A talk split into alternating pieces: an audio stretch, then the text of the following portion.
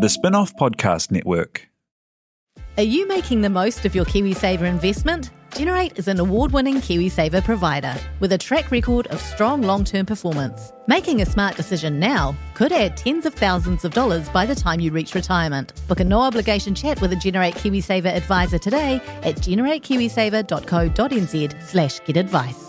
A copy of the product disclosure statement is available at generatekiwisaver.co.nz. The issuer of the scheme is Generate Investment Management Limited, and of course, past performance does not guarantee future returns.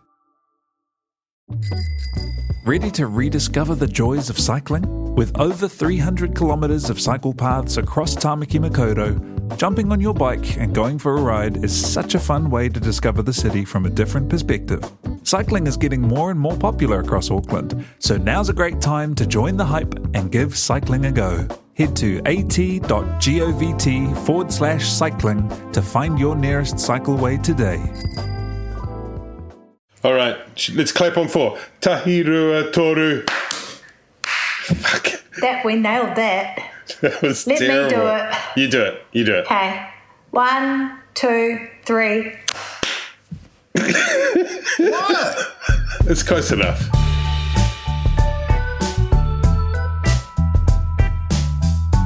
Tēnā koutou katoa, this has gone by lunchtime. We are back once again with the late night lockdown edition. Um, it's also sleep week at the spin off. So we're going to be doing the whole uh, podcast in ASMR. Kia ora, Annabelle. Kia ora. Kia ora, Ben. Kia ora. Uh, what you can't see, listeners, is Ben sort of arching his neck and staring at the computer like there's something crawling from another universe out of it and towards his face. No, we're, we're just doing some ASMR tingles. Oh, I see. Uh, yeah. Beautiful. To, to, to aid sleep. Um, after the audience is obviously on the edge of their seats from one of our famed lockdown podcasts, the, the greatest Yeah. podcasts that we and perhaps Yeah. anyone else have ever done. Great point. That's a very good point. Um, and I, I, feel, accident- I accidentally had a nana nap today, yeah, and it was like my husband was on a Zoom, and I accidentally fell asleep watching the kids. And then Yeah. I, I woke up panicked, and of course, they had gone and invaded his office and Uh-huh. run riot. But the worst thing of all was that everyone in the whole house had taken photos of me sleeping, Hmm. including him and the 21 year old. So Uh-huh. I'm being sleep, sleep shamed. Did they make it their Well- Zoom backgrounds? Oh, no. That'd be terrifying. It's um, absolutely our goal in this podcast to put you to sleep. We feel as though, as New Zealand's leading politics podcast, the team of five million is going through a lot again, and our role is we're very much like the we're very much like the nanny of the team of five million, aren't we? We when we're going to soothe you to sleep with a with a lullaby for the team of five million. So, if nothing else, um, we hope that from this conversation you find something that can send you into slumber. Thanks to Ti here for this, for um, staying up late into the night and making this work technically, as is as is now tradition with a late night lockdown gone by lunchtime. It's we spent quite a long time trying to get this far, and who knows if it will come out the other end audible. Thanks also to members for making it all possible. No thanks to non-members, apart from the ones who can't afford to be members. You're freeloaders. And uh, hello to the big boys of Brexit. It's late. Uh, it's nearly nine o'clock on Wednesday, August 18. So we're coming up to 24 hours in level four lockdown across the country. And, you know, it's only fair that we uh, tackle the big question, which is, of course, how is Ben going? How are you going, Ben? Have you drunk your body weight in Mountain Dew yet? Have you I fucking taken to the. Zorb? I hate You've been arrested with. Billy TK? I, f- I f- it's it's an affront to you know it's it's an affront to my existence as a free man in New Zealand. Um, every lockdown costs me quite a lot of money uh, because, because I am self-employed, um, and yeah, I'm, I'm I'm just I'm just I'm mad as hell. Um, I finished watching White Lotus. I've got no TV like backed up.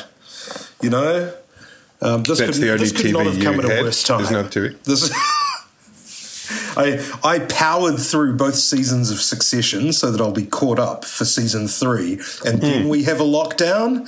Hashtag thanks, Jacinda. And Ben, um, I watched a really great Bee Gees documentary the other night. So that that should tide you over. And that like sparked a massive Bee Gees obsession. I've listened to How Deep Is Your Love literally about 50 times in the last 48 hours. So that might help tide you over. I wa- I remember watching the Bee Gees documentary like when I was in high school, and I was like, you know, these guys are lame. These are, you know, this is the year of grunge, man. You know, fuck disco. And they were, I think they were talking to Maurice. Is he the cool one? And Yeah, Mo, Mo. And- and- That's what we call him. Like his friends, we call him Mo. And he was like, I, I remember the first day I had a panic attack. You know, my heart started beating. I was catatonic. I was sweating. I didn't know what was happening. So I drank a bottle of vodka and that seemed to calm me down. So I thought, I know what to do if that happens again. it's like. So after that, I kind of liked the Bee Gees, and, and, and I think back to that in trying times like this, like our like our lockdown existence, like our like Well, our, these are very helpful, you know, calming, soothing balm for the team of 5 million. And about how things been for you otherwise, apart from being humiliated by your family? Um, not just by my family, but also by Simon Bridges. Oh, yes. Oh, yes, that was a. I heard about that. Did he did he write it in the inscription in your book, Toby? In in his personalized message to you? Is that how you found out About. Found out about Annabelle being snubbed. about Did he write- me not did he write- books? We should just explain that uh, Simon Ridges has, Bridges has written a book, uh, and he's sent the book to important New Zealanders, and he didn't send the book to Ben Thomas or to Annabelle Lee Mather, or at least it, it got stuck in the post somewhere. No, he uh, because I tweeted him, and Oh, yeah. he was like, "No, I've got to sell some books." I was like, "Bro, that that cuts me deep." The thing too is, I've always thought of me and Simon. We're like voice twins. We sound like hmm. we were raised in the same household. Hmm. And I interviewed him all the way back in 2011 for Native Affairs. And all of Twitter is getting these beautifully inscribed books from Simon. I, hmm. I basically turned Baby Yak into a celebrity last year, hmm. and nothing, hmm. nothing. Nothing for you either, Ben.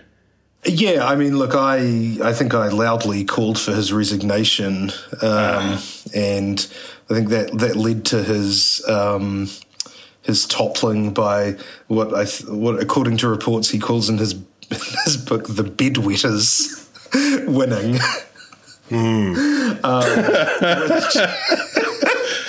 Yeah, I don't. I think he mean, was pretty don't- unhappy I- I about don't- a lot I don't of know If that. that's fair, but I, I reckon. Do you reckon Todd Muller just like? I reckon he leaked a little bit when like Judith confronted him in caucus.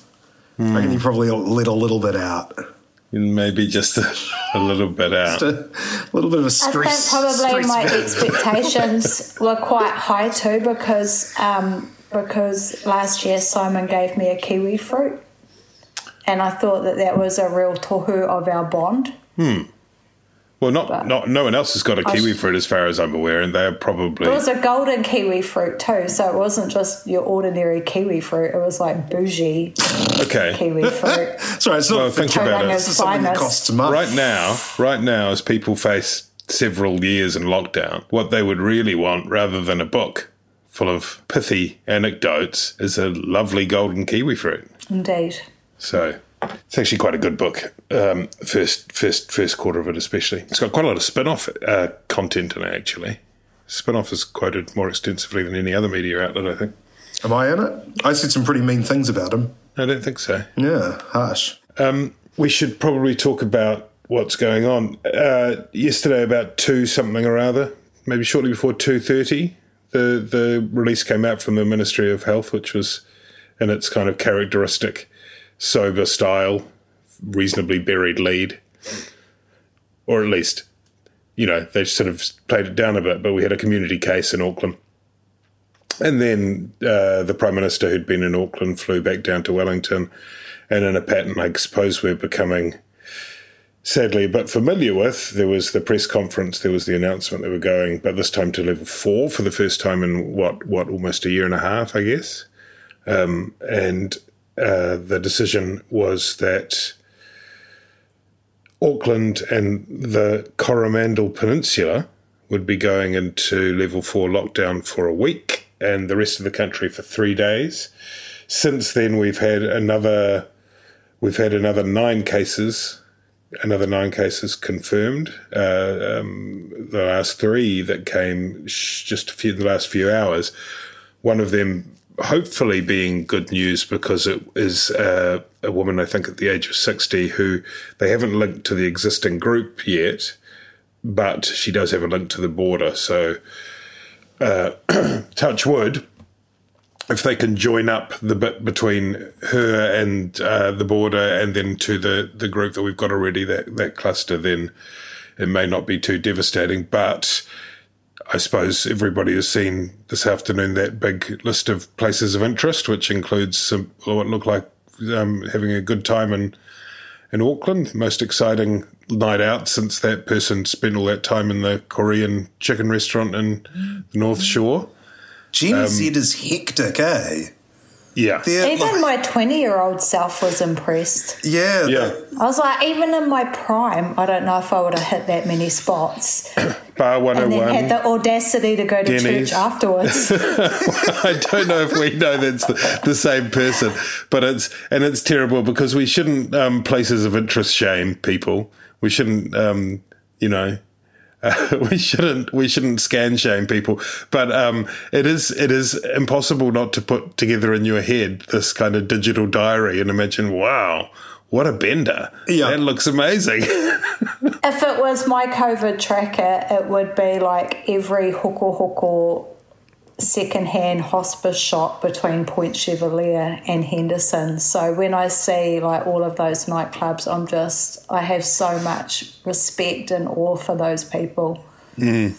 Maybe you should because you can manually enter things now. If you if you got just sort of manually enter some cool things to make it sort of seem like That's such you're a up good to. idea. I don't think that's a good idea. This is not public health advice. Please don't do that. Ben, yours would just be Northern Club, wouldn't it?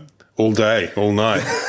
the, the the cigar room, the I try and do things like um, you know, Unity Bookshop and Oh, yeah.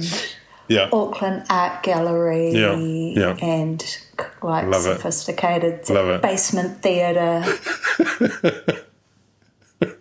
Um, one of the things that is notable, I suppose, about the decision that was made is that is it fair to say there was nothing? No, it was inevitable. No one was really surprised, were they? I mean, I guess partly because of what we've seen across the Tasman, what we've seen happen in New South Wales, especially, means that I don't think there were many groups, whether it was business groups or that even the National Party, perhaps with the exception of David Seymour, no one really argued about the decision. They might have argued about uh, whether or not we had been fully advanced as we might as advanced as we might have been in the vaccine rollout, but no one really argued with the decision.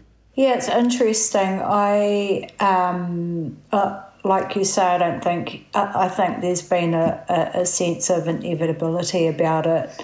And just over the last couple of weeks, I've had, ha heard more and more people planning for it. And on Oh. Monday, I, I was actually at a, at a whakatau in a shared office space, and I could overhear um, one of the other officers talking about their level four plan. So I think you know all of us were kind of uh, in a of a mindset that it was a, a when, not a if. And you know, with with Delta, um, I think everyone knew that we were going to be going straight to level four. yeah, and, and that was pretty good. Um, it was pretty good of Chris Hipkins to you know and Ardern to really flag that in advance. You know, I think it was a couple, was it a week or two weeks ago that they were talking about that. So you know, saying if we get Delta, it'll be straight to level four. And that was probably necessary because you know, after last year and after the beginning of this year, when people were a bit jaded by the whole thing, you know, there really was a kind of uh, feeling that the government would be going out of its way to avoid future lockdowns. So. Mm. Um, you know, in, in, in that sense, uh, they've been keeping people primed, they've been keeping people informed. Yeah, but on the other hand, you know, you sort of think, well, if if level four was seen as an inevitability, and if Delta, you know, in the community at some point was seen as an inevitability, you know, why were they still figuring out whether vaccinations could take place today? Uh, why did Grant Robertson, I think he told News Talk ZB, they're still working on the classification of certain businesses as essential services or not? I mean, this, you know, should have all been sorted by now. I mean, I think some of the MB stuff uh, is the details around the edges. I think I think it's a fair point that it should be nailed down. Um, but it doesn't seem to be like it was the first time round, where whole whole kind of sectors were um, asking for clarification. I think it's more the details, and certainly we saw in New South Wales how there there were massive ambiguities in the system. But yeah, I mean, there you, you you did right. It was it, it was absolutely flagged. One of the places it was flagged was at that um, the Reconnecting with the World summit that was held last week, in which we were going to talk about anyway. But it was kind of reconnecting with the world, but not like this. Yeah. and and and one of the parts of that that I thought was that, I, I, th- I was sort of after the Skegg report, which preceded it, came out. I think a lot of us were expecting a lot of. Uh, not not so much nebulous, but very non-specific, non calendarized ambitions. But in fact, there was there was it was more aggressive, I think, than than many of us expected, including uh, introducing in the last quarter of this year a pilot scheme for allowing returning uh, workers to to uh, do self isolation in their own homes while meeting a whole range of criteria. But I wonder whether I just wonder whether after what's happening now, and we don't know how long it's going to last or exactly how it's going to end, I just don't. I have a, I have a hunch that people aren't going to go for that. You know. Yeah, I, th- I think that's something that they will walk back pretty quickly at this stage. You know that that was something that I think David Skegg was very clear that that was something that the government approached the expert advisory group with rather than the other way around. Um, and and that would be you know out of as, a recognition you know for those business groups who are getting a bit antsy because um, as as we know absolutely impossible to to book MIQ um, mm. in peak times um, you know sort of private bot scalping operation going on there um, but you know w- without the without the you know the security of high levels of vaccination um, you know, you're really asking a lot for the sort of people who spend a lot of time in the Koru Lounge um, to, you know, to be trusted with self isolation, not having anyone around, not see it, not not even being close to their own families who are in the same house as them. Um, it's the sort of thing that's probably not actually going to happen. What do you reckon, Annabelle? How do you think the mood is? Do you think this is going to change the the general mood in terms of even appetite for reopening with Australia. You know, in theory, and sometime in the coming weeks, that will be reconsidered. Obviously, that's going to be bumped back. I wonder whether will, the, the, the Trans Tasman bubble will be open. I don't see it happening this year, put it that way. Hmm.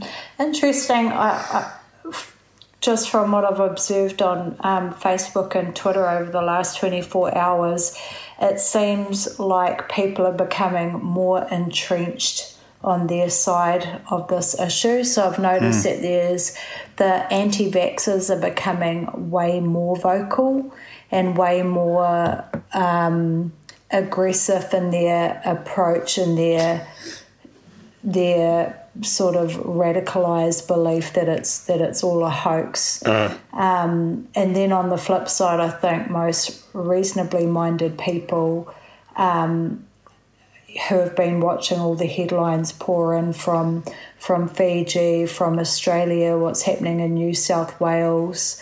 um, c- can see just how deadly Delta is, and that there is absolutely a lot less appetite for a trans Tasman border. And and to be honest, I don't think there was ever a huge appetite.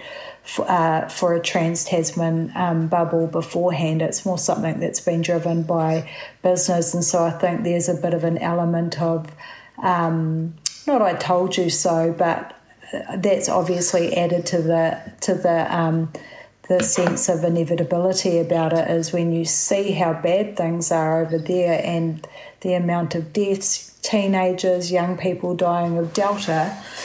Um, it's uh, you know, Fortress New Zealand starts to look like a really wonderful thing.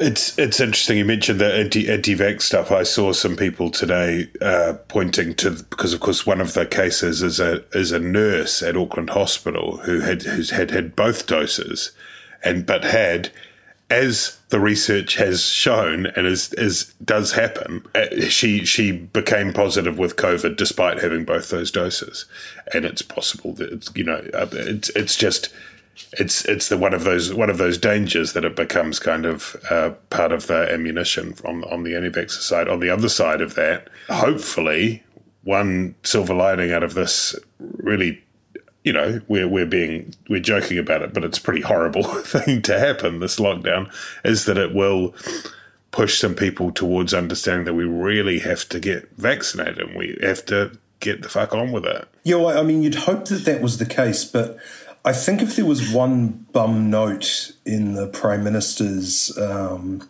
address, I suppose, you know, last night announcing the lockdown, mm. it was this almost sort of fatalistic view uh, about vaccinations um, where you know, look at it. It is a it, it is a tough thing to get across, saying you know, look, this this person was fully vaccinated, but yes, they got the virus. Now we know that if if you are vaccinated and you do get the virus, your chances of having you know serious adverse consequences are hugely reduced. You know, I, I don't know the exact figures, but you know, by by by a factor of about twenty or something, right? And so, so, so you know, there's no question about whether it's worthwhile getting the virus. Mm. But I, th- I think the prime minister, the vaccine. I think the prime minister, uh, the vaccine. Sorry, yeah, yeah, that's right. Still, still some argument about the virus, about the benefits of that. The, uh, like, let's let's just release a little bit on Waiheke Island, just to just to just a controlled study. Um, but yeah, and I think maybe the PM kind of didn't make the case particularly well there and said, you know, well, we can't be relying on the vaccine. You know, maybe the vaccine won't be enough to allow us to reopen. And I, I don't know, you know, in the early, we we're still in the early stages of a, a, national vaccine rollout, and I don't know if that was the right messaging to give.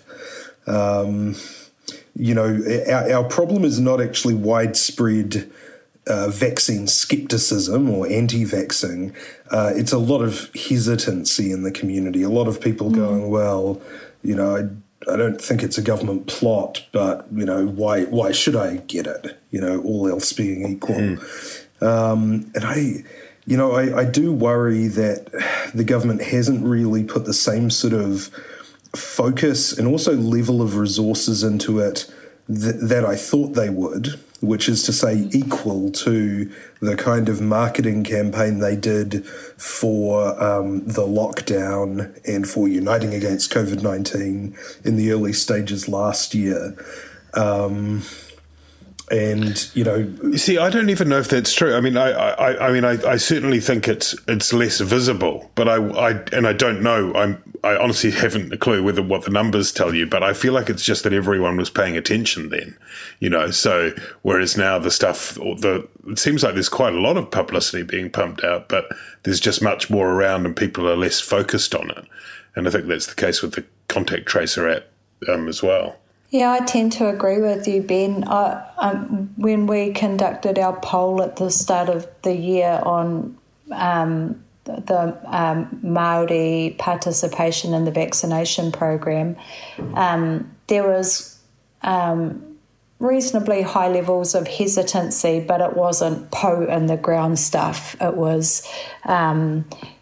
Uh, I'm a little bit worried. I need more information, and they all and the vast majority of Maori cited their GP as their um, primary source of of um, of information. They specifically said they didn't care what iwi leaders had to say. They didn't care what social media influencers had to say. They didn't care what All Blacks or sports figures or anything like that wanted.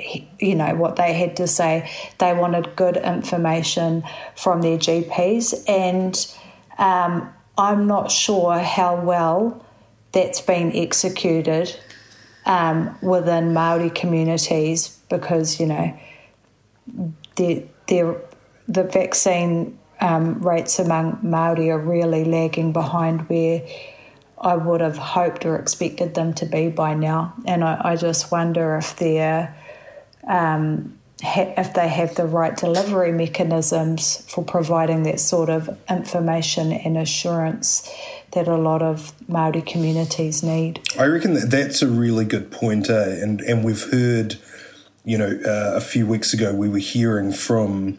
Uh, the, from the GPs nationally saying that they hadn't been looped in. You know, it was all being done through the district health boards mm. and not through uh, you know, the GPs. You know, I, I, don't know if you can get vaccines at your GP uh, right now. Um, and, and that is, you know, that is that is most people's, particularly rural people, particularly people outside the cities.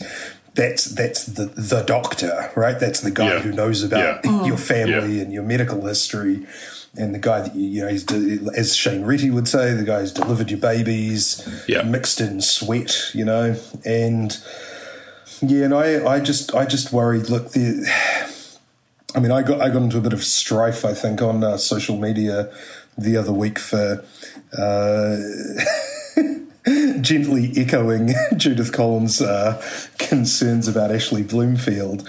But, but the reality is that. Um, you know, I think the people, you know, the, the, people who have put us in this good position uh, as far as the pandemic goes, are actually cabinet and the politicians. And it's been political calls, um, you know, in terms of lockdowns, uh, in terms of community buy-in, that have actually, um, you know, got us to the point that we're in now. And and this the sorts of the times that we've been relying on bureaucrats things have not gone as smoothly, you know, and we can think about, you know, testing at the border. We can think about still unavailable saliva testing. Um, you know, all these things that are meant to have happened but just haven't. Um, and and I think that the, uh, the, the the the vaccine rollout is unfortunately logistically, you know, in that latter camp. I mean, I, I, I think, you know, actually, national have had a bit, bit of a bad rap for some of the COVID response. Um, Judith Collins' comments about Ashley Bloomfield were very politically foolish, clearly, going on to Magic Talk and, um, you know, denouncing a leading and beloved public servant is just not smart. The, na- but, the, na- the nation's uh, love actually boyfriend, yeah, you can't. um, but but but but going all the way back to to your close personal friend Simon Bridges, Ben and Annabelle. A lot of the, if you look back at the comment, you know, he's widely thought as thought of as having messed up the COVID response, and I think in parts he did, and I think that was probably tonal.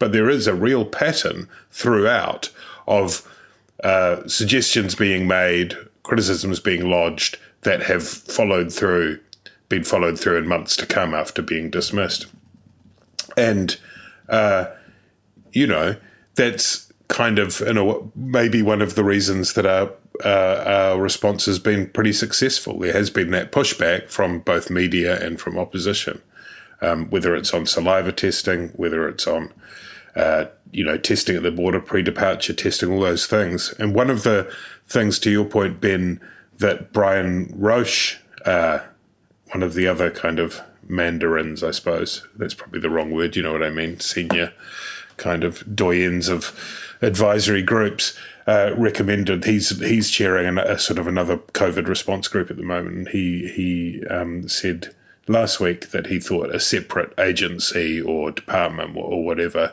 to deal with the COVID response was important because uh, health overseeing it was never really the ideal long term answer. They weren't built to deal with this incredible multifaceted response that extends way beyond just providing the health services. Yeah, that's right. And, and look, remember the Ministry of Health, you know, it's easy to criticise them and fun to do, but they are actually a policy ministry. They're, they're not a delivery or a logistics or an operational ministry or department. They never have been. Um, and so it was always a bit of a category error to have them in charge of, you know, the number of people turning up to hotel rooms to test guests on day seven. Um, it's not what they're good at. And, you know, that, this, of course, is the one worry that we have um, in terms of Andrew Little's plans to centralise all of the DHBs into this, you know, new uh, New Zealand Health um, or Health New Zealand um, agency mm. is, you know, if you actually just make it a sort of subsidiary of MOH, it'll probably be you know, could could be even worse, um, you know, than, than, than, the status quo. Um, but but yeah, like I mean, you know, this you know, I think National talked about a separate border agency uh, during the election. Uh, Roche is talking more about, you know, the overall response, so functions that are currently, you know, Ministry of Health, Department of Prime Minister and Cabinet, um, and, you know, the armies or the Defence Force spread across like a number of areas. Um, and, you know, if you recall, I think Thomas Coughlan from um, he was with Stuff then now with the New Zealand Herald actually did a wiring diagram of of the sort of accountabilities and responsibilities between agencies on the border and MIQ. And it, you know, it was frankly bewildering. It looked like you know a sort of Russian tax evasion scheme through the Cayman Islands. you know, it was one of these impossible to sort of trace things. Annabelle, uh, I just didn't realise that's how you pronounce his name. So thanks for that. I don't know if it is. Coughlan. It might be Coughlan. not sure. He's starting a podcast. I, we'll, we'll have to listen to his podcast to find out. This episode is brought to you by Visit Williamsburg. In Williamsburg, Virginia, there's never too much of a good thing. Whether you're a foodie, a golfer, a history buff, a shopaholic, an outdoor enthusiast, or a thrill seeker, you'll find what you came for here and more. So ask yourself, what is it you want? Discover Williamsburg and plan your trip at visitwilliamsburg.com. If you're struggling to lose weight, you've probably heard about weight loss medications like Wegovy or Zepbound, and you might be wondering if they're right for you. Meet PlushCare, a leading telehealth provider with doctors who are there for you day and night to partner with you in your weight loss journey. If you qualify, they can safely prescribe you medication from the comfort of your own home. To get started, visit plushcare.com slash weight loss. That's plushcare.com slash weight loss. Plushcare.com slash weight loss. Um, the other, I mean, obviously, we can't really avoid talking about the what we've all been watching in horror going on in Afghanistan. Um, with uh, the Americans leaving and lots of Western countries trying to evacuate their people as the Taliban basically sweep in across uh, an Afghan army that just uh, basically seemed to let them through into and, and, and into into the Kandahar, into Bamiyan, into Kabul. Annabelle, did you did you watch all that? Um, I haven't watched it so much, but I've been um, reading about it mm. and really feeling for um, the Wahine over there and what a terrifying time it must it must be for them. And also thinking about the whānau of our um, New Zealand troops who died in Afghanistan you know people like Doug Hughes and thinking just what an absolute waste of um, of of time and energy and life that was. And you know obviously we shouldn't have been there in the first place. So while, while um, it's come as a shock to many, I don't think it probably should. And now we've we've we've deployed a, a Hercules, which won't go to tomorrow. Afghanistan. I don't think. tomorrow, as as we speak, tomorrow it's taking off. Uh huh. So hope, hopefully they're going straight there. I don't know if they're taking a. a there doesn't seem to be a lot of urgency on it. I mean, I guess they'll probably go to somewhere like the UAE and and and and just work as part of a chain that is hopefully um, lifting out um, citizens, but also really importantly, translators and other uh, Afghan nationals who worked for the NZDF and for other forces, and whose you know whose whose lives are at serious risk. It's yeah, it's it's it's a very grim scene altogether. To be fair, I imagine it's not the sort of thing where you can just send a plane off ASAP. Like, given, I mean, there'd be heaps of countries and they're trying to get their people out and literally trying to get time on the tarmac and all of that sort of stuff would be a bit of a logistics nightmare, I'd imagine. Yeah, I mean, uh, you know, I've sort of spoken to people who, you know, work in NGOs and they say, you know, we were preparing to get our people out, you know, two months ago, you know, a month ago.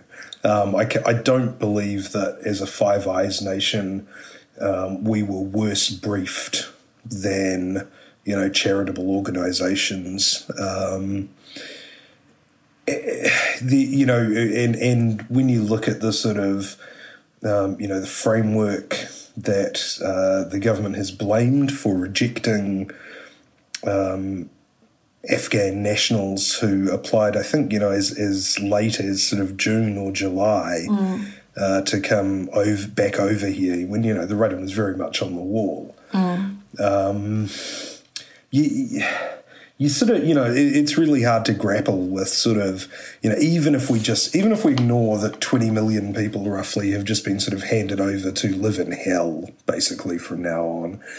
Um, you know, even if you ignore that and just think about the the individuals who helped the New Zealand forces, who were employed by our guys, who kept them safe, um, you know, the the sort of the lack of concern for them really is jarring, um, and you know, and, and yeah, like like you say, you know, it's it's not easy to extricate anyone right now. You know, if you look at the chaos that's happening at those airports, um, mm. I've I've heard about you know, people who had flights out and they could not get, they could not physically get to and on the planes where they had a place reserved uh, because of the violence, because of the, the mobs, because of the crowds.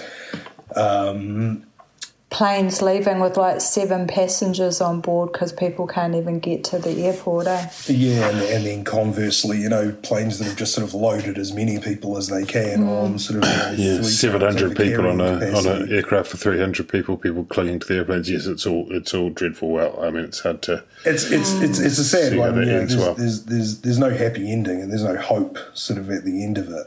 Um, mm. And and all all that we can hope is that as you know that that perhaps the Taliban let people leave. You know, if they, you know, ideally they don't want non believers there or whatever, and that, you know, I think in in the late seventies, with people fleeing Indochina, I think Canada and the United States resettled about two million people, and you know, you would you would hope that uh, the countries of the West sort of try and match that effort, um, you know, mm. if that's possible especially ones like us that sent troops in there. You know, yeah. we've got a we've got a massive responsibility to open our doors to not just to the people that that helped us, but to to any um, wahine and their whānau that are wanting to um, escape. Yeah, totally agree. Just spend a spend a tiny fraction of the money that's been spent on military hardware in Afghanistan over the last two decades on uh, resettling mm. people from Afghanistan would, would be a, a, a, a decent idea. Look, it's getting late, uh, so we should wind this up. I was going to talk a bit about Winston Peters, who has who's back, and we know this because he spent two release two press releases in the last week. One of which he sent out. I don't know if you guys saw this. He sent out a press release at about three o'clock on Tuesday after everyone was absolutely doom scrolling and later maybe four o'clock and it had he apparently was blissfully unaware of the fact that there was a community case and everyone was freaking out he, he was, um, he was jumping in to defend the honor of Troy Bowker that's right. That's right. That's right. That's right. oh, you didn't even talk about Troy Bowker. Oh dear. Oh dear it was I, I wondered you know we've we've been told that Shane Jones um, you know is is not really involved with the party or is, you know, unlikely to kind of come back on board with them. But shit, there was some florid language in that press release that I don't know if it wasn't Jones, I don't know where that came from. Are you saying that Matua Winston can't come up with some florid language? I look, I. It's the difference between a, a, a, Merlot and a Burgundy. Are they different wines? I don't even really know. Um, Annabelle, have you got anything to leave us with? I was going to sing um, Loyal or something. Or maybe some Bee Gees. Yeah, yeah. Do you want to take us out in some Bee Gees? If you're if you're waking up and unsure, what's happened is you've left your uh, podcast running. This is still gone by lunchtime. We've been we're now in the seventh hour of this late night lockdown lunchtime special.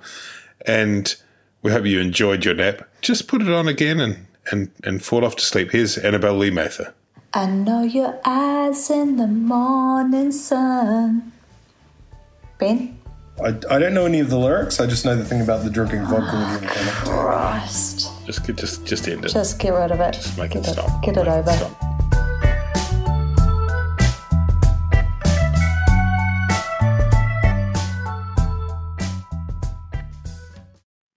Kia ora e te iwi, Te Butler here, podcast manager at The Spinoff. If you enjoy listening to our podcasts, consider supporting our mahi by signing up to become a Spinoff member at thespinoff.co.nz slash donate.